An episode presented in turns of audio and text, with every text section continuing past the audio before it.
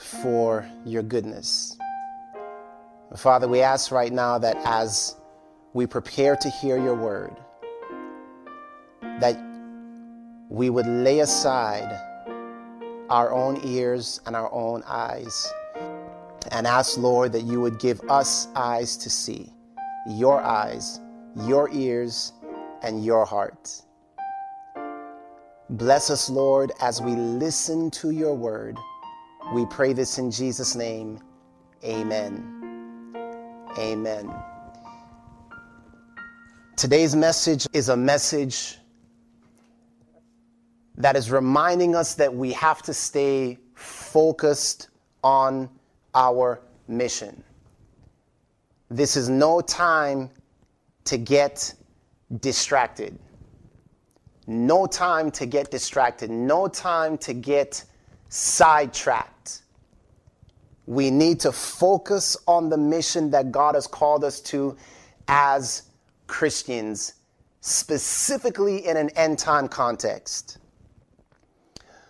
I want to invite you to Revelation chapter fourteen, six, which lays out our mandate. The Bible tells us there, and I saw another angel fly in the midst of heaven, having the everlasting gospel to preach unto them that dwell on the earth, and to every nation and kindred and tongue and people, saying with a loud voice, fear God and give glory to him, for the hour of his judgment is come, and worship him that made heaven and earth and the sea and the fountains of waters. God has given us a very special message uh, for the end times. That message is encapsulated in the everlasting gospel, which is to go to the whole world. I need you to stay with me. Do not lose focus. It is no time to get distracted. God has given us a message, and that message is this: fear God and give glory to him. What does it mean to fear God and give glory to him? The book of Ecclesiastes chapter twelve, verse thirteen tells us this. Let us hear the conclusion of the whole matter. Fear God and keep his commandments, for this is the whole duty of man. Listen carefully.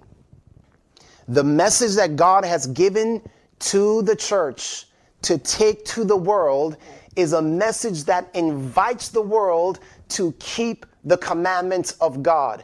This is what it means to reverence and honor God. It means to keep his commandments.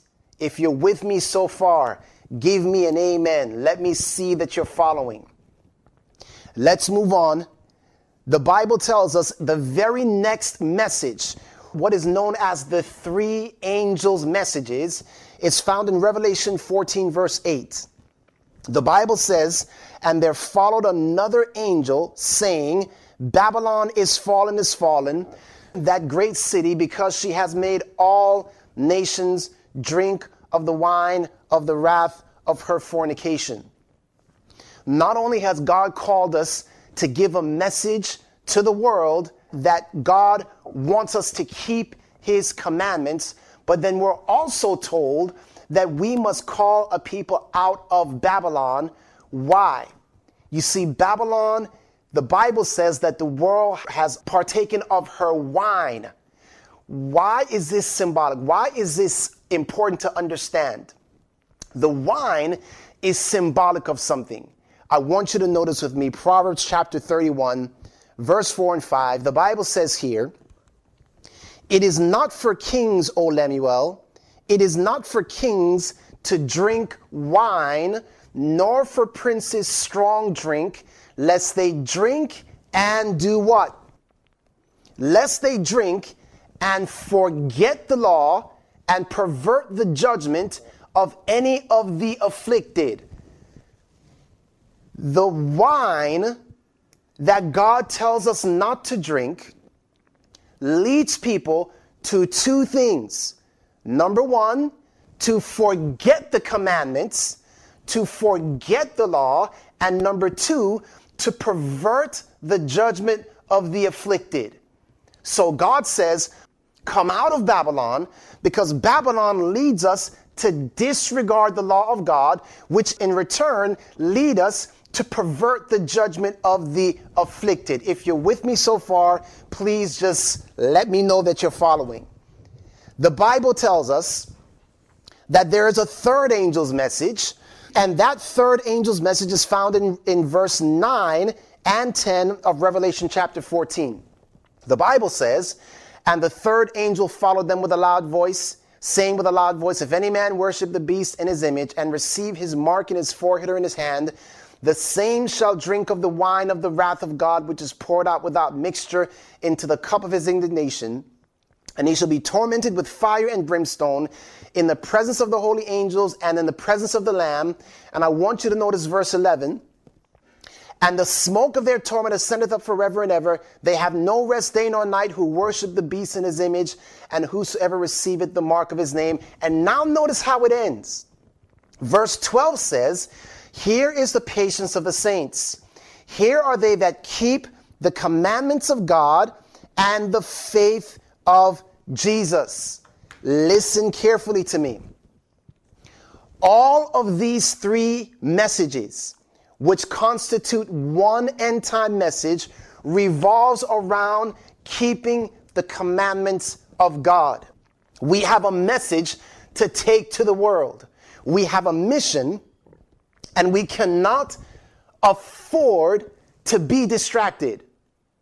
If you agree with that, give me an amen. I know I can't hear you, but give me an amen. You know how to do that, right? Let me see. I'm following, Pastor. Do not be distracted. Listen, there's a lot going on around us right now. There is a lot going on around us right now. And I believe that God is pleading with his church, do not be distracted. We have been called to present the three angels' messages to a world that is in darkness. And it all revolves around keeping the commandments of God. In fact, this is why God has called us to be priests specifically. Notice with me First Peter chapter two and verse nine. Don't lose me here, guys. I need you to follow along because God has a message for his people today. Please listen carefully. First Peter chapter two, verse nine. The Bible says, "But you are a chosen generation, a royal priesthood, a holy nation, a peculiar people, that should show forth the praises of him who has called you out of darkness into his marvelous light." God says, listen, I have called you to be priests. I have called you to show forth my praises. I have called you to go out into the world and to minister specifically through the preaching of the everlasting gospel. Follow me carefully. You see, in the book of Exodus chapter twenty-eight and verse forty-one, the Bible tells us that the role of the priest was to minister. Exodus twenty-eight, forty-one, "And thou shalt put them upon Aaron thy brother and his sons with him, and shall anoint them and consecrate them and sanctify them, that they may minister unto me in the priest's office." The role of the priest was to do what, everyone? It was to minister. So when God calls us as end time priests, an end time priesthood, he's saying, I need you to go minister, and I've given you a message to do that through. It is the everlasting gospel. This is what God calls us to do. Numbers chapter ten, verse eight. The Bible tells us further, "And the sons of Aaron, the priests, shall blow the trumpets, and they shall be to you an or- for an ordinance forever throughout your generations." You see, one of the job descriptions of the priests was to blow the trumpets to alert the children of Israel of when to move forward. So if we think about that in our context today, God's people must be giving the trumpet a certain sound. If you're with me so far, give me an amen. Yes, Pastor, we are following you. God calls us to be priests. Amen. Now, I need you to understand something, because we want to ask the question, how did God set aside the priests in the Old Testament? What is it that led to a certain group of people being the priests among every other people. So I want you to watch and listen carefully. So the Bible tells us that in Exodus chapter twenty-four, we're just going to go on a little journey here, and I need you to follow along. Do not miss this. In Exodus twenty-four, verse twelve, the Bible says, "And the Lord said unto Moses, Come up to me in the mount, and be there. And I will give thee tables of stone, and the law, and commandments which I have written, that thou mayest teach them." Verse fifteen says, "And Moses went up into the mount, and a cloud covered the mount. And Moses went into the midst of the cloud, and gat him up into the mount. And Moses was in the mount forty days and forty nights." So watch what's happening here, guys. God has called Moses to ascend. Listen carefully. God has called Moses to ascend. And as Moses ascends, the Bible says he ascends in a cloud. A cloud receives him out of the sight of the people watching. I'm going to ask you a question. Does that picture sound familiar to you? A man ascending and a cloud receiving him out of the sight of the people. I hope you're following this. I hope you're catching this. Because you do know that when Jesus Christ ascended, a cloud received him out of the sight of the disciples. Now, listen carefully. Let's keep moving forward. In the book of Exodus thirty-two, from Exodus twenty-four, Moses goes up into the mount. In Exodus twenty-five, he's up in the mount. In Exodus twenty-six, he's up in the mount. twenty-seven, twenty-eight, twenty-nine, thirty, thirty-one. Moses is up in the mount in all those chapters. And when we get to Exodus thirty-two, here's what we find. Exodus thirty-two, the Bible says, "And when the people saw that Moses delayed to return." Now, I know the text doesn't say return, but I need you to understand what I'm doing here. When the people saw that Moses, who had ascended and had been gone a long time, delayed to return.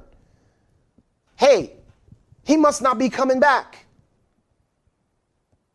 He's ta- we expected him to return sooner than this, and he has not yet returned.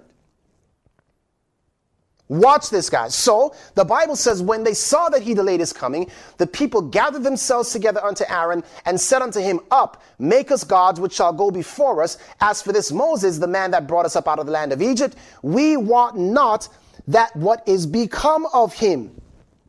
So you guys know the story. As a result of this, they build an image. In other words, apostasy begins to take place while Moses is up in the mount. You know the story. Moses returns at a time that they did not expect him to return. And when he returned, notice what the Bible says here in verse twenty-six. So Exodus thirty-two, verse twenty-six.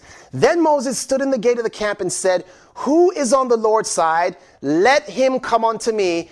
And all the sons of" who? Guys, listen carefully. Don't go to sleep. Don't lose me here. "All the sons of" who? "Levi gathered themselves together unto him." So you know the story. It is the Levites. They were the only tribe that were not involved in the apostasy. So God called a tribe that was not involved in the apostasy. And notice what he says. Notice what happens. Second Chronicles. I'm, I'm sorry, I'm not even going to go there yet. Let, just let me explain this a little bit further, and then we'll come to this. We'll come back to this text. As a result of the Levites not being involved in the apostasy, God chose that tribe to be the priests. He chose that tribe to take care of the sanctuary. They were given the responsibility of the sanctuary. So the priests were out of the line of Levi. So you had the priests who were responsible for one thing, and then the Levites as a whole responsible for something else. Don't lose me here, guys. I warn you, don't go to sleep. I warn you. Listen carefully. So what was the responsibility of the Levites? Check this out. Second Chronicles chapter thirty-five, verse three. Said unto the Levites that taught all Israel. Paul, I just want you to stop right there. What did the Levites do? The Levites taught all of Israel. Listen carefully, beloved. God has called us as an end-time people who have not been involved in the apostasy of the world to be priests, to be Levites. What was the role of the Levites? They were to teach the people. If you're with me so far, give me an amen. Just let me see that you're following. Notice again with me, First Chronicles twenty-four, verse six. And Shemaiah, the son of Nethaneel, the scribe, one of the Levites. Just stop right there. The Levites were also scribes, or many of them were scribes. So the work of the scribe was to write down, was to inform, was to be skilled at the law. God has called us as priests and Levites to lead, to minister, to take a message into the world and to show them and teach them who the true God is. The Levites were even responsible for worship. Notice what the text says, Second Chronicles twenty-nine, verse thirty. Moreover, Hezekiah the king and the princes commanded the Levites to sing praise unto the Lord with words of David. The Levites were responsible for leading out in worship. God has given us a message which says, fear God and give glory to him, for the hour of his judgment is come, and do what? Worship. We don't have time to get sidetracked. All of this teaching, all of this praising, all of this leading, all of this ministering revolves around keeping the commandments, beloved. We are, God's people are the priests. We are the Levites that God has called to stay focused on the mission, laser focused on the mission, so that we can accomplish what God has called us to accomplish.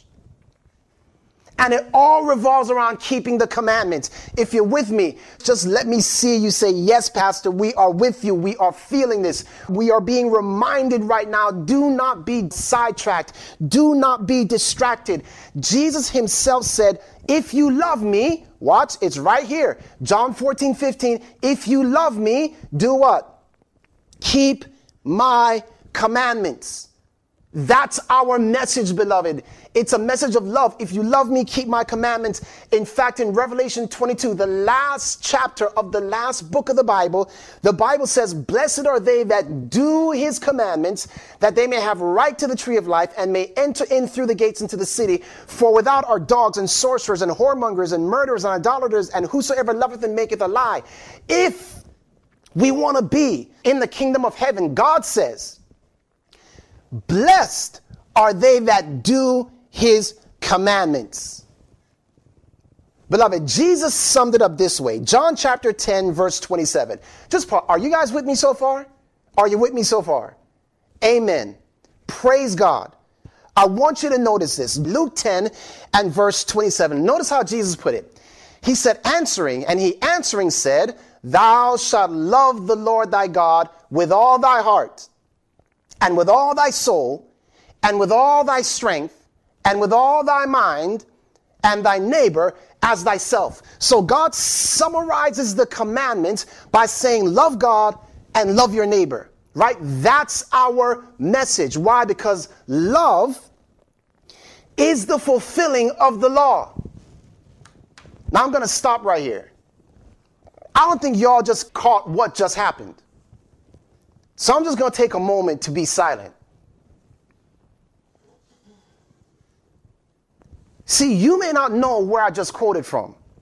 Look at it again. John ten twenty-seven. Let's look at it again. On the screen, Luke ten twenty-seven. He answered saying, thou shalt love the Lord thy God with all thy heart, with all thy soul, with all thy strength, with all thy mind, and thy neighbor as thyself. Wait a minute. What's Jesus talking about here? And he answering, answering what? Answering who? All right, let's get some context. Let's go to the next verse. Let's get some t- context. So Luke ten, verse twenty-five, and behold, A certain lawyer, now pause for a second. Now, the lawyer, if you read it in a different translation or you just look at that word lawyer, it says scribe. It means scribe. Wait a minute. Who were the scribes again? Yeah, who were the scribes? Who were the scribes, guys? Yeah. Mm-hmm. The Levites. Interesting. So, let's go back. Verse twenty-five, so, behold, a certain lawyer stood up and tempted him, saying, Master, what shall I do to inherit eternal life? And he said unto him, what is written in the law? How readest thou? Verse twenty-six, he said unto him, what is in the law? How readest thou? And in verse twenty-seven, oh boy, you know what? I'm going to turn to my Bible here because I actually don't have, I actually missed that verse in my notes. So Luke ten, verse twenty-seven, let me just read it to you here. Luke chapter ten, verse twenty-seven. I think I got so excited. Luke ten, verse twenty-seven. So the Bible says here, and he answered saying, thou shalt love the Lord thy God with all your heart and with all your soul and with all your might. We had it in the earlier text. I'm sorry. And you shall love your neighbor as yourself. That's how the scribe answers.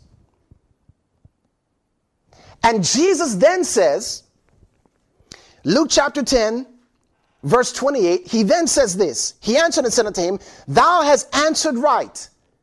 This do, and thou shalt live. You guys, I hope you're sitting down. And first of all, before I go any further, you know, the Bible says that you should love your neighbor as you love yourself. So um, I pray that you love me right now because I'm your neighbor. So if you love me right now, just, Pastor, we love you. Okay, because I love you guys too. And I want us to be friends, but and I want us to be brothers and sisters because I love you. I do. I love you. So let's go back. Notice what it says next. But he, willing to justify himself, said unto Jesus, who is my neighbor? Now, a couple things here. This scribe, this lawyer, when Jesus says, this is right, do this and you will live, something pricks him in his heart. Because the Bible says he willing to justify himself. Justify himself. Why is he trying to justify himself? Notice what he does. He doesn't ask about, okay, well, what does it mean to love God? He asks, well, who's my neighbor? Okay? In other words, in his mind, he assumes that he loves God. Listen carefully, guys. In his mind, he assumes that he loves God. It's just taken for granted. Hey, I've been brought up an Advent. I mean, I've been brought up a Levite.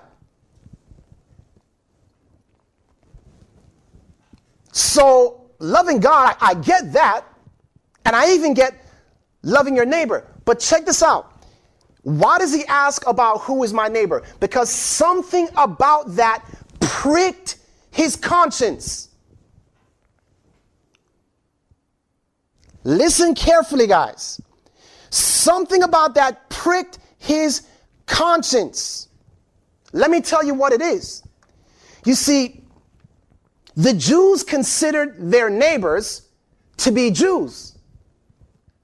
So when he said, love your neighbor as yourself, in his mind, he was thinking, love all Jews. Let me say it this way. In his mind, here's what he said. I love all my neighbors. Of course I love my neighbors. All neighbors' lives matter.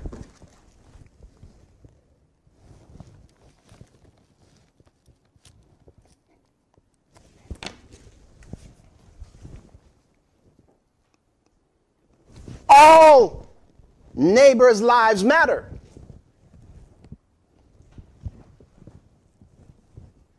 Of course I love my neighbors.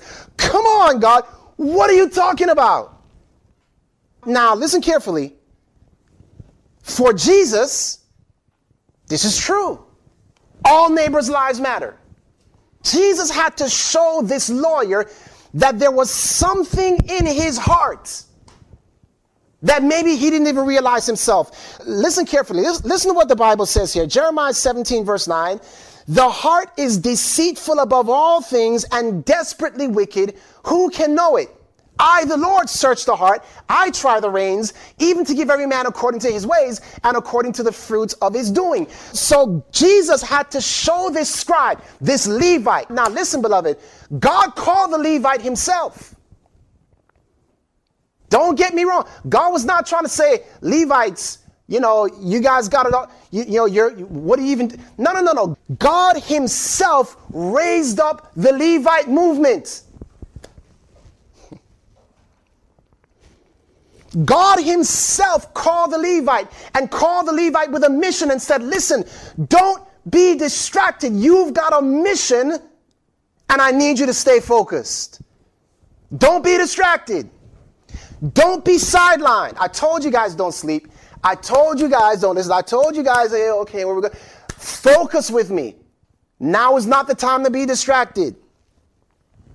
So he called the Levite, but in this Levite, and it wasn't just this Levite, it was many within the Levite movement that held this sentiment. Yes, all my neighbors' lives matter. Now, when, again, for Jesus, that meant something totally different than for this Levite.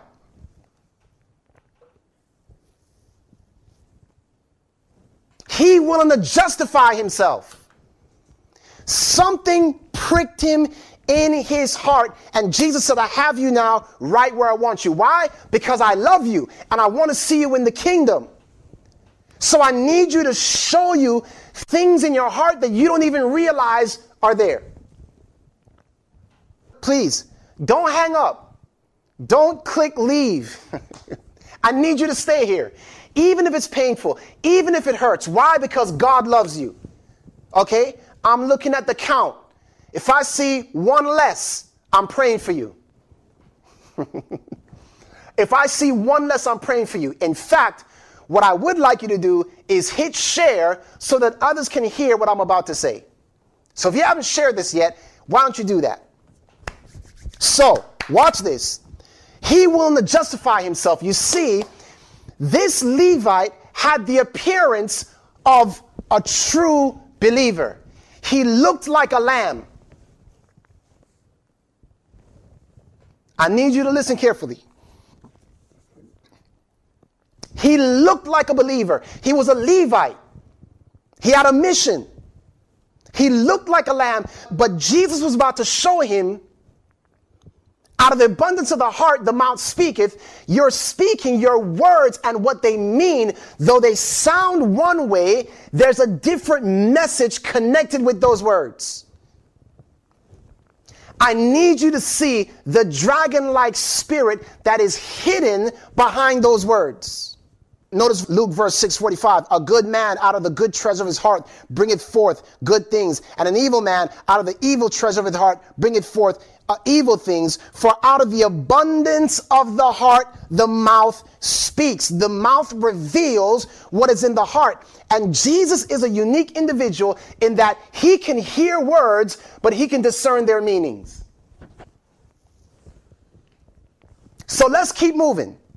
So Jesus hears this and he says, all right, let me give you a parable. Let me give you a parable. The parable begins in verse thirty. Jesus answering said, a certain man, this man has no name. We don't know if this man is, what his nationality is. All we know is that it is a certain man. A certain man went down from Jerusalem to Jericho and fell among thieves, which stripped him of his raiment and wounded him and departed, leaving him half dead. Let me say it this way. A certain man went down from Jerusalem and fell among thieves, which stripped him of four hundred years of freedom, which robbed him of life, liberty, and the pursuit of happiness, which robbed him of equal justice, which robbed him of equal opportunity and education.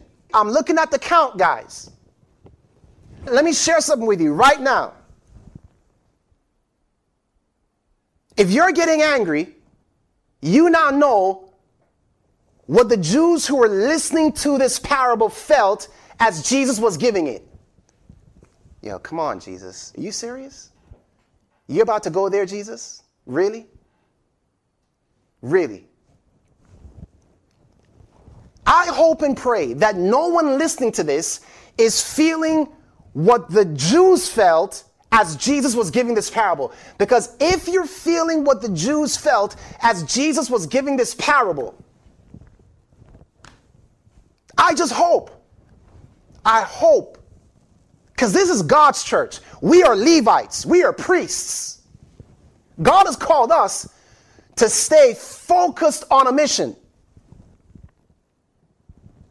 So they left this oppressed man half dead. Half dead from broken families, half dead from lack of opportunity, half dead from biases and prejudices, half dead from a knee on the neck for centuries, half dead. Now here's the part, guys. Luke ten, verse thirty-one. Luke ten, verse thirty-one.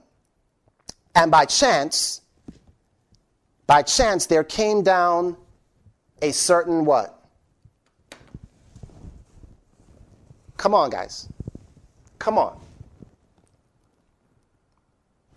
A certain priest. What was the mission of the priest? The mission of the priest was to represent a message that leads people to keep the commandments of God.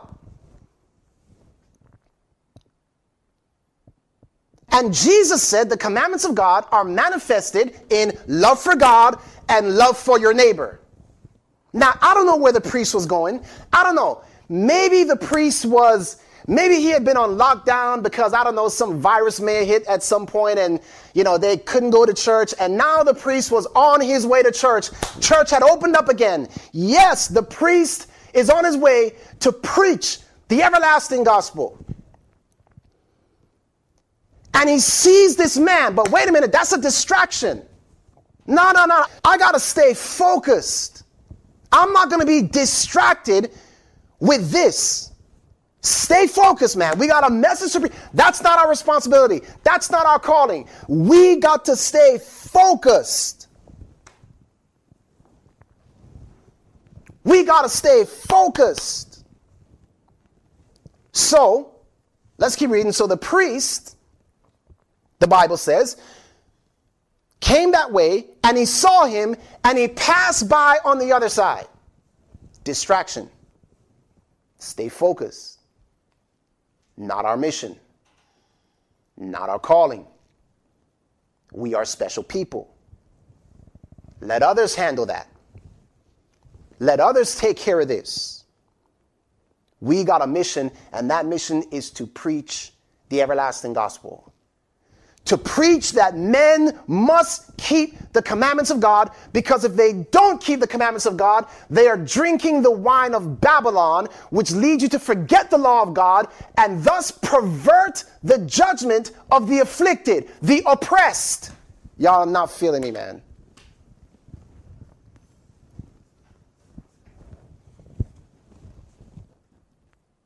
If you are drinking the wine of Babylon, mystery Babylon, the mother and her daughters, if you're drinking the wine of Babylon, it's going to lead you to look at the afflicted and go, mm, yeah, nah. What, you're afflicted? Nah, not, not really. Come on, man. It's going to lead you to pervert justice to the point where you can look at the afflicted and not care. Look at the afflicted and not have compassion. Look at the afflicted and, and, and bring about all kinds of excuses and all kinds of, hey, you know, come on, guys, get, get it. Yeah, come on, seriously?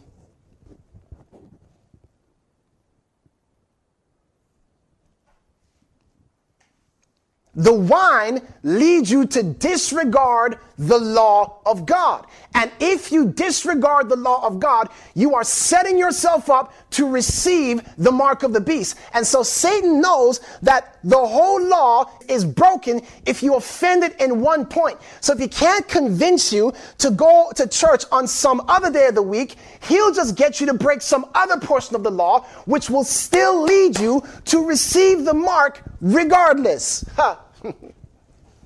Yeah, yeah, yeah, yeah. Are you catching this? Are you understanding what I'm trying to say?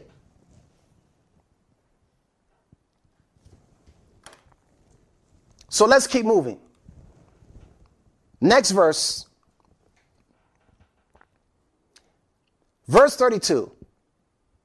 And likewise a Levite, when he was at the place, came and looked on him and passed by on the other side. Guys, the two people, the two positions that God called said, listen, I need you to present to the world what it means to serve God.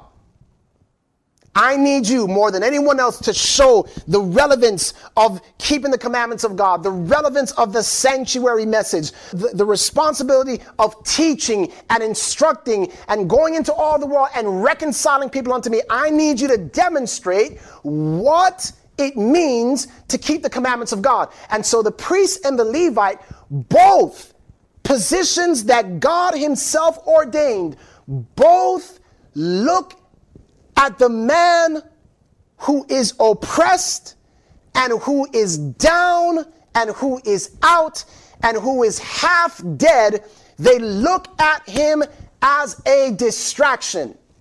And they say to themselves, we will not be sidetracked.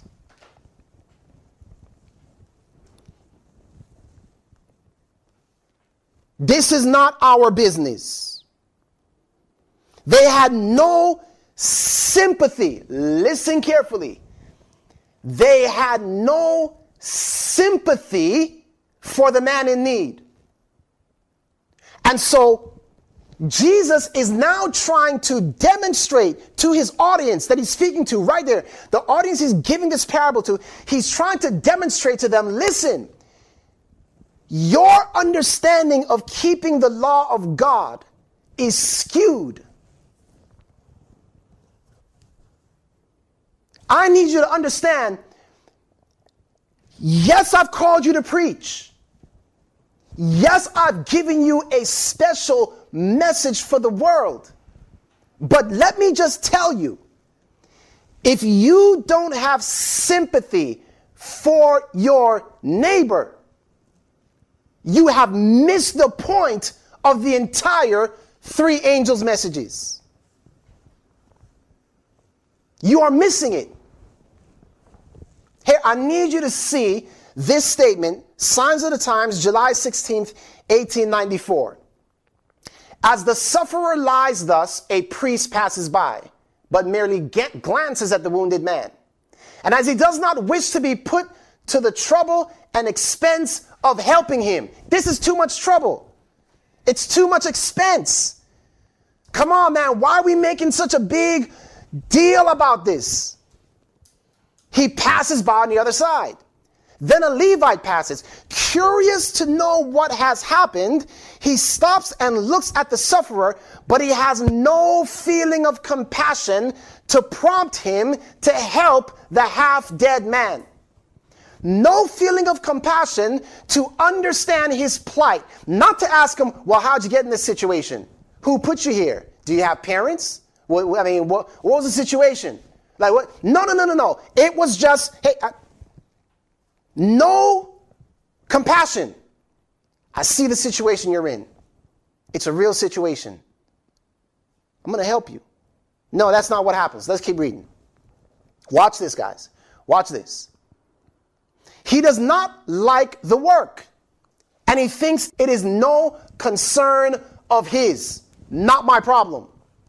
Why are we focused on this? So he too passes by. Now I need you to watch carefully. We're continuing on. Same statement. Both these men were in sacred office and claimed to know and expound the scriptures. Watch this next sentence. Let me stand up so you can see. This is how much I want you to check this out. Listen carefully. I had to. And if you were falling asleep before, I need, let's go. Let's look. They had been trained in the school of national bigotry. Okay, stop right there for a second. Just stop.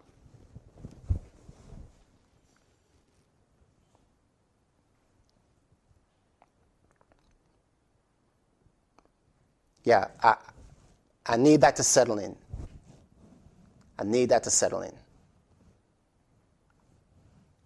I need you guys to just, let's have a moment of silence, and I just need you to just go back to it. They had been trained in the school of national bigotry and had become selfish, narrow, and exclusive, and they felt no sympathy for anyone unless he was of the Jews. They looked upon the wounded man, but cannot tell whether he is of their nation or not. He might be of the Samaritans, and they turn away. So what was Jesus trying to say?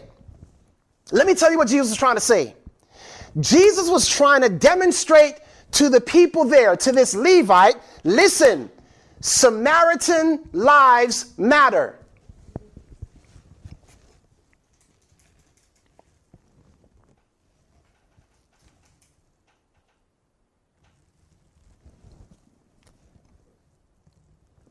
Samaritan lives matter.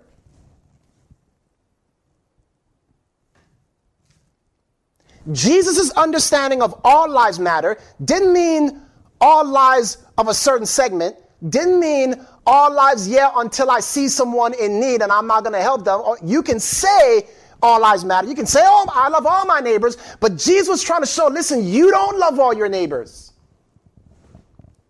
I know how to expose your heart to you, so let me show you this parable in which when you say all neighbors matter, when it comes down to it and you're unwilling to help the Samaritan, all of a sudden now, wait a minute. Yes, Samaritan lives don't really matter, do they? Not to you. Not to you who should have been preaching the law. Not to you who should have been preaching love. Not to you whom I called and set apart to give a special message to the world that in God's eyes, yes, all lives matter. But for you, Levite, priest, that means something else. You're not really talking about all your neighbors. You might even think you're talking about your neighbors, but look, it is demonstrated in your response to the Samaritan. What you thought was a Samaritan, because the story doesn't even say this man was a Samaritan. They just thought he could be. And just the mere thought that he could be, they were like, yeah, yeah. If it was a Jew, yeah, but it's not a Jew. So all lives matter, all neighbors matter, did not include the S L M slogan. Imagine Jesus with a sign, Samaritan lives matter. And the Jews are angry with him. We don't like Samaritans. We hate Samaritans. Samaritans are this. The reason why Samaritans are in the position and the condition that they are in is because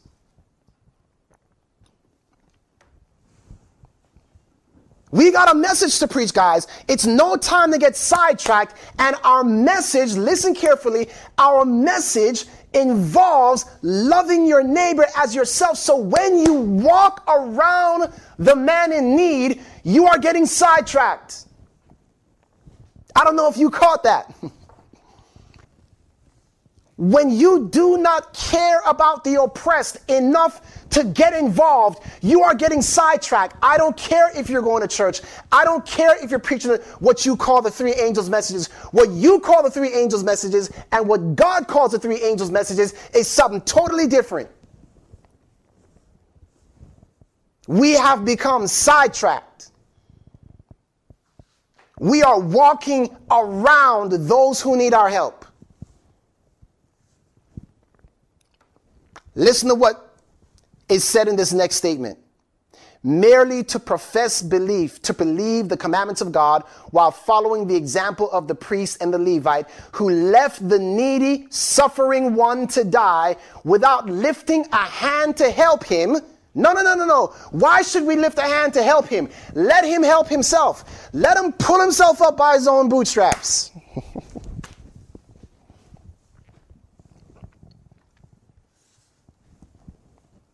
Let's keep reading. Let's keep reading.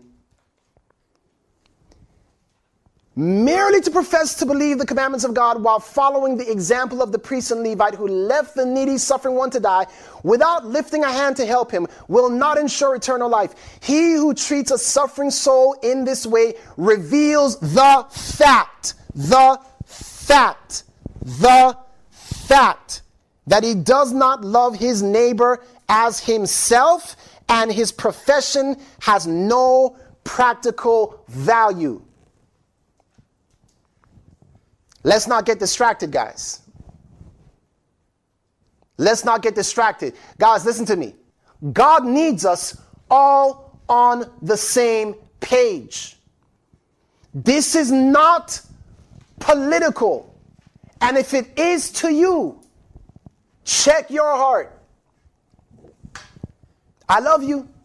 You know I love you. I'm nice. I hate confrontation. Ask my wife. I hate confrontation. I don't like people being mad at me. I hate it.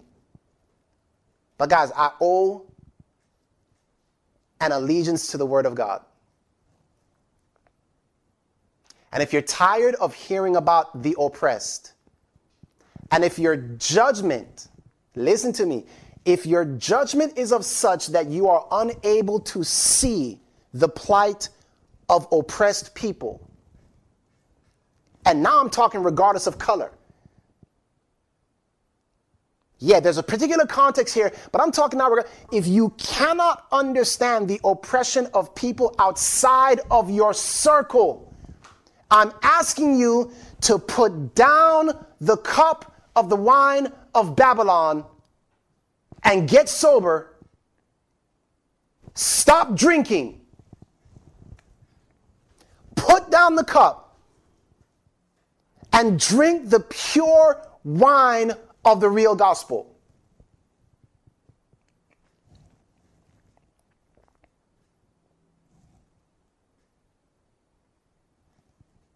I need you to catch this, guys.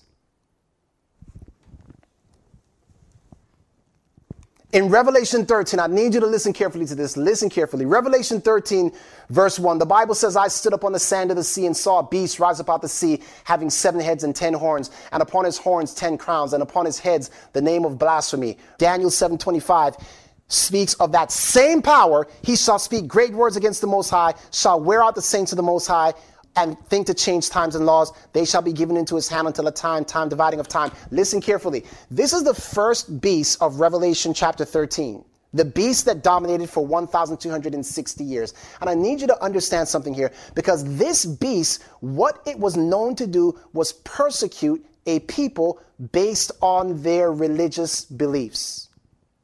Listen carefully. This beast represented a persecuting power that persecuted people who were separated from them through religion. Now, listen carefully to me. This beast exercised systemic persecution. Revelation thirteen, verse one, the first beast exercised systemic persecution. Meaning that persecution was just like a natural way of doing things, and it infected the people who were part of this beast, so that they saw persecution as something natural, normal. It didn't even faze them. There's another beast in the book of Revelation chapter thirteen, and that's the one with the horns of a lamb. Notice verse eleven, Revelation thirteen verse eleven, I beheld another beast coming up out of the earth. He had two horns like a lamb, and he spake as a dragon. And I need you to understand, watch this, let me just go straight into this. Great Controversy, page four forty-three, says this: the lamb-like horns and dragon voice of the symbol point to a striking contradiction between the professions and the practice of the nation thus presented. The speaking of the nation is the action of its legislative and judicial authorities. This is not in the quote. I'm just putting that in there. In other words, its policies. This beast systemically oppresses. Now we know in the end of time, it's going to be a very specific oppression. And listen, don't get me wrong. There are attributes of the Lamb in this beast. Religious liberty. Freedom for all. Back in the day, freedom for some. But you get the idea. This beast, in various ways, continues, continues, and some of you may argue, well, that was in the eighteen hundreds, or that was in the nineteen hundreds, and now things are different. If you want to believe that, I'm not even going to go there right now. I think we can all agree that systemically, this beast has held down a particular group of people. Our pioneers pointed this out very clearly. This beast was identified because of its racism, because of its slavery. In other words, it was woven into the fabric. And what happens is that many who are so strongly connected with this beast become infected with the attributes of this beast, so that now you yourself look like a lamb, but in your heart, you're just like that priest and Levite. You don't care.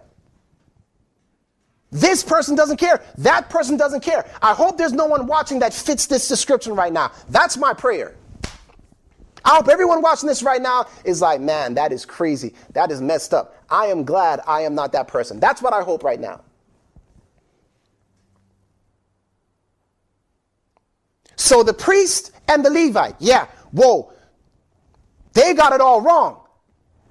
So what does the parable go on to say? Notice Luke chapter ten, verse thirty-three, guys. But a certain Samaritan, as he journeyed, came where he was. And when he saw him, he preached the three angels' messages.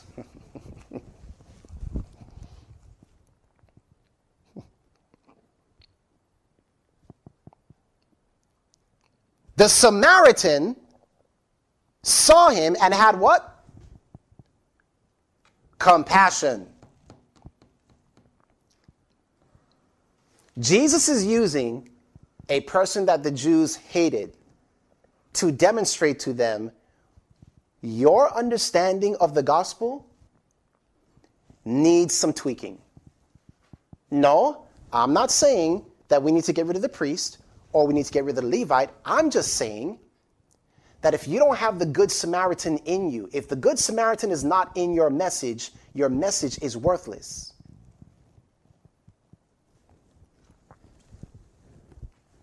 Verse thirty-four. And he went to him. He went to him. He didn't say, come over here. I. He went to him and bound up his wounds, pouring in oil and wine, and set him on his own beast, and brought him to an inn, and took care of him. Took care of him. And on the morrow when he departed, he took out two pence and gave them to the host and said unto him, take care of him. And whatsoever thou spendest, when I come again, I will repay.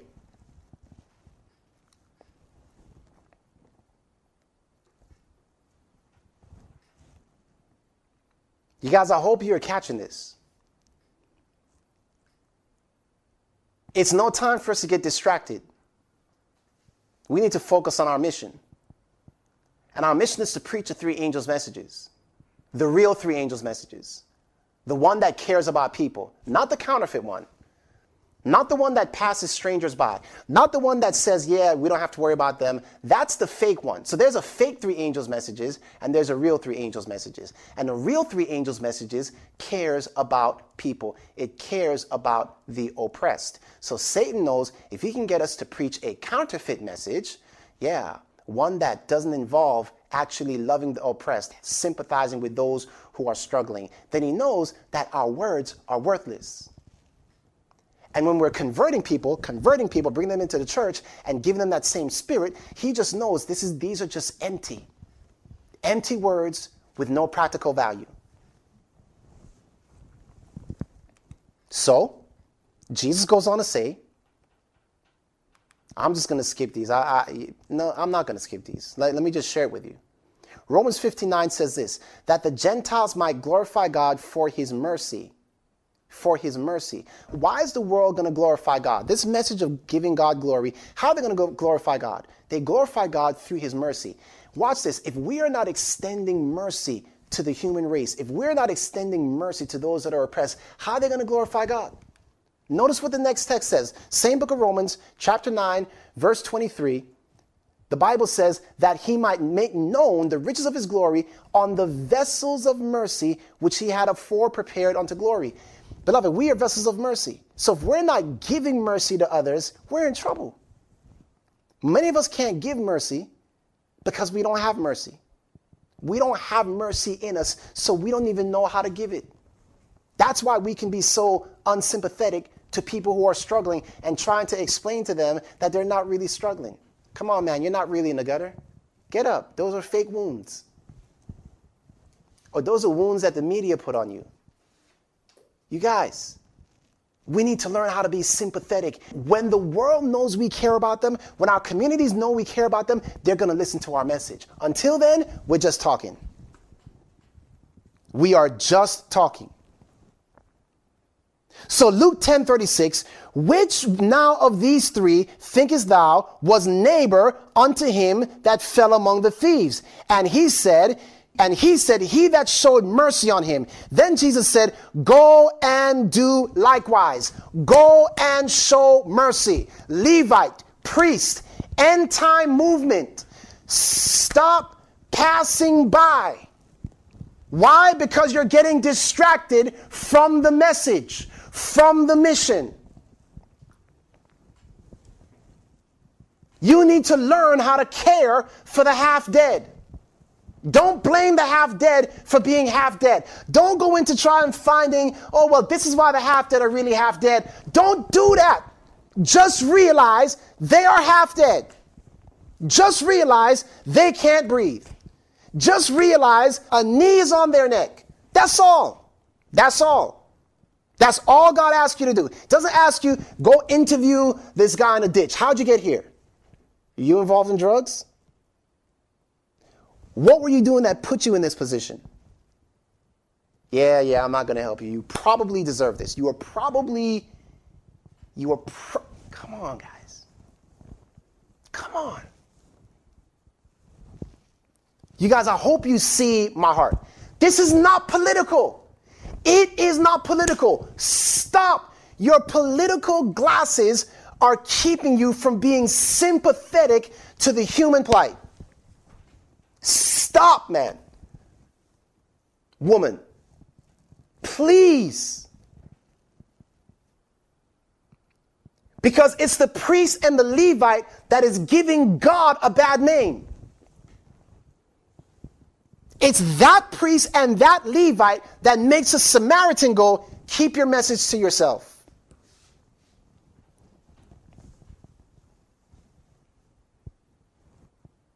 Now I'm going to break something to you. We're about to close this off.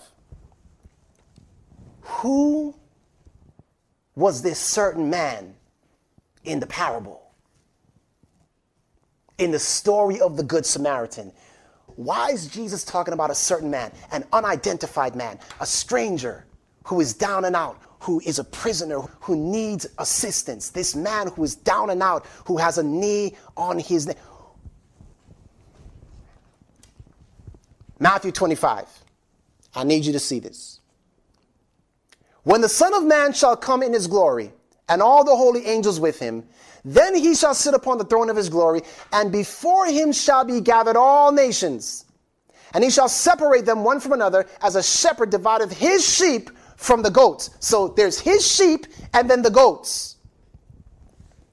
And he shall set the sheep on his right hand, but the goats on the left.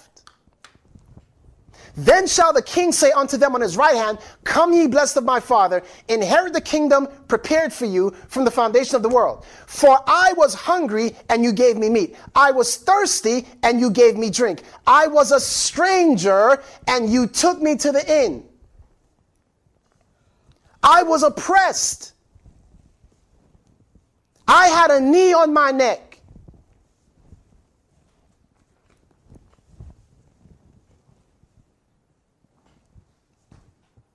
And you ministered to me. Naked and you clothed me. I was sick and you visited me. I was in prison and you came unto me. I was unfairly put in prison. I was put in prison with a super long sentence for a super small crime. I was put in prison and couldn't get out because I didn't have the bail money to make it out.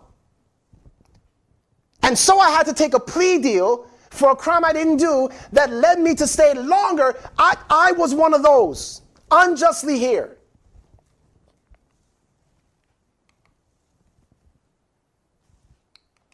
We'll keep reading.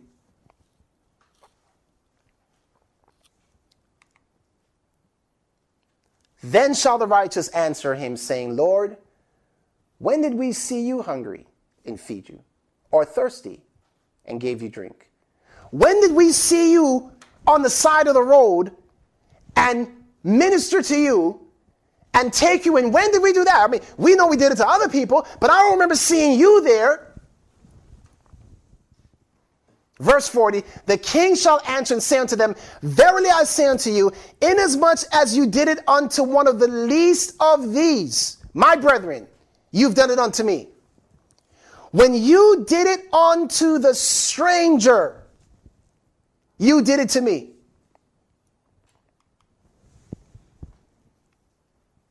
Then shall I say also unto them on the left hand, Depart from me, you cursed Levite and priest, into everlasting fire, prepared for the devil and his angels. For I was hungry, and you gave me no meat. You thought I just need to pull myself up by my bootstraps and get that meat myself. I was thirsty, and you didn't want to help me out. You had, no, no, no, no, no, we're not doing that. Uh, you need to learn how to get your own water. I was a stranger, and you took me not in. Come on, man, pull yourself up. You, I was naked, and you clothed me not. I was sick and in prison, and you said I deserve to be there.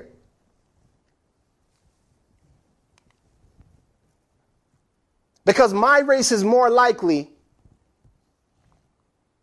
to do certain things that end up in, that end me up in jail. Because you know that's how that's how that race is, and stats prove that.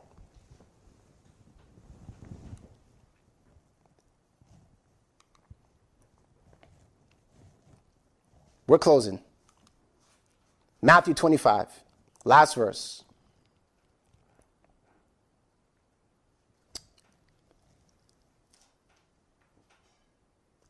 Verse twenty-five. Then shall he answer, saying unto them, Verily I say unto you, inasmuch as you did it not unto one of the least of these, you did it not to me. And these shall go away in everlasting punishment, but the righteous into everlasting life. Guys, listen to me.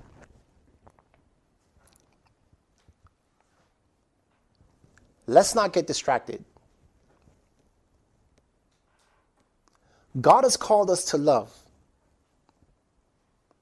And many of us are becoming so infected with the beast from the earth who has the horns of a lamb and speaks as a dragon that we now have a version of the three angels' messages that basically says, pass by the sufferer. This is not our call. Let's stay focused. And there's nothing Satan appreciates more. Thank you. Just preach. That's all you need to do. Just preach. Keep passing by. Keep passing by on the other side. Keep, keep, keep. Just keep doing what you're doing.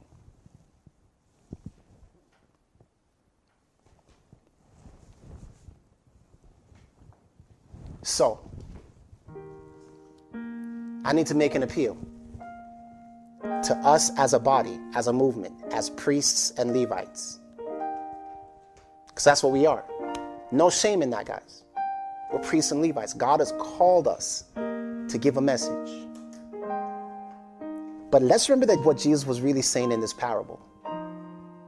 If the priest and the Levite do not have the compassion and the heart of the Good Samaritan, then our priest and Levite profession is no good. There should not be an argument among Christians as to how we should be responding. That's just crazy. There should not be an argument among Christians as to what is the right thing to do. Now, how to do that right thing, let's talk about it. But in terms of just, this is not our business, we don't need to get involved, we're being swept up with the with the plans of the world and blah, blah, blah. How? How? How? How? I don't get it. I love you still. I love you. I do. See, look, look. I love you. I do. But guys, our message means nothing if we are not exercising the principle of the Good Samaritan. You are not keeping the commandments. Because if a man say he love God, but doesn't love his neighbor, come on, I know none of us will sit here and raise our hand and say, yeah, I don't love my neighbor. The Levite wouldn't have done that. The Levite's like, yeah, I love my neighbor. What are you talking about? Everybody, all neighbors matter. But God had to show him something that he didn't know was in his heart. You guys, the heart is deceitfully wicked. We need to search our hearts genuinely, honestly. Allow God to show you what is there. And God says, listen, by their fruit you shall know them. And he's saying, look, Levite, you might talk a good talk, but let me share this parable with you. And when they walked by that man, when they didn't have empathy, when they thought it wasn't their business, it was a revelation of what was going on in the heart. And I'm making an appeal to you right now. Search your heart. Search your heart.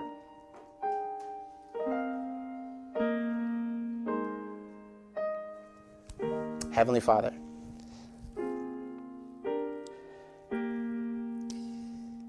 Jesus made enemies because the Jews were so educated in national bigotry that they could not accept Jesus speaking of the Samaritan in that way. And yet Jesus gave the parable to show them the true condition of their hearts, a condition that they were in denial about. And Lord, today among us as a movement, there is the same issue. It's an individual issue. It's not a church uh, uh, per se issue. It's an individual issue. And Lord, we're asking you to search the hearts of your people. Our voice needs to be in the community. We need to demonstrate that we care. Lord, I thank you for speaking to us. This is your word. Lord, may we as a people do what you've called us to do. May we stop being distracted by politics, May we stop being distracted by Satan, and may we really preach the three angels' messages and live it. And I pray for anyone who is struggling with this message right now and struggling with me for giving this message right now, Lord. Show them their hearts. And may they wrestle with you and come out victorious, that we may be about your business together. In Jesus' name we pray. Amen and amen. This message was recorded and produced by Power of the Lamb Ministries. Our mission is to help prepare God's people for the soon coming of Jesus Christ by pointing to the supernatural power of the Lamb of God that gives us the experience of victorious Christian living. For more information on our multimedia resources or inquiries on speaking engagements, please log on to our website at w w w dot power of the lamb dot com. That's w w w dot power of the lamb dot com. Thank you and God bless.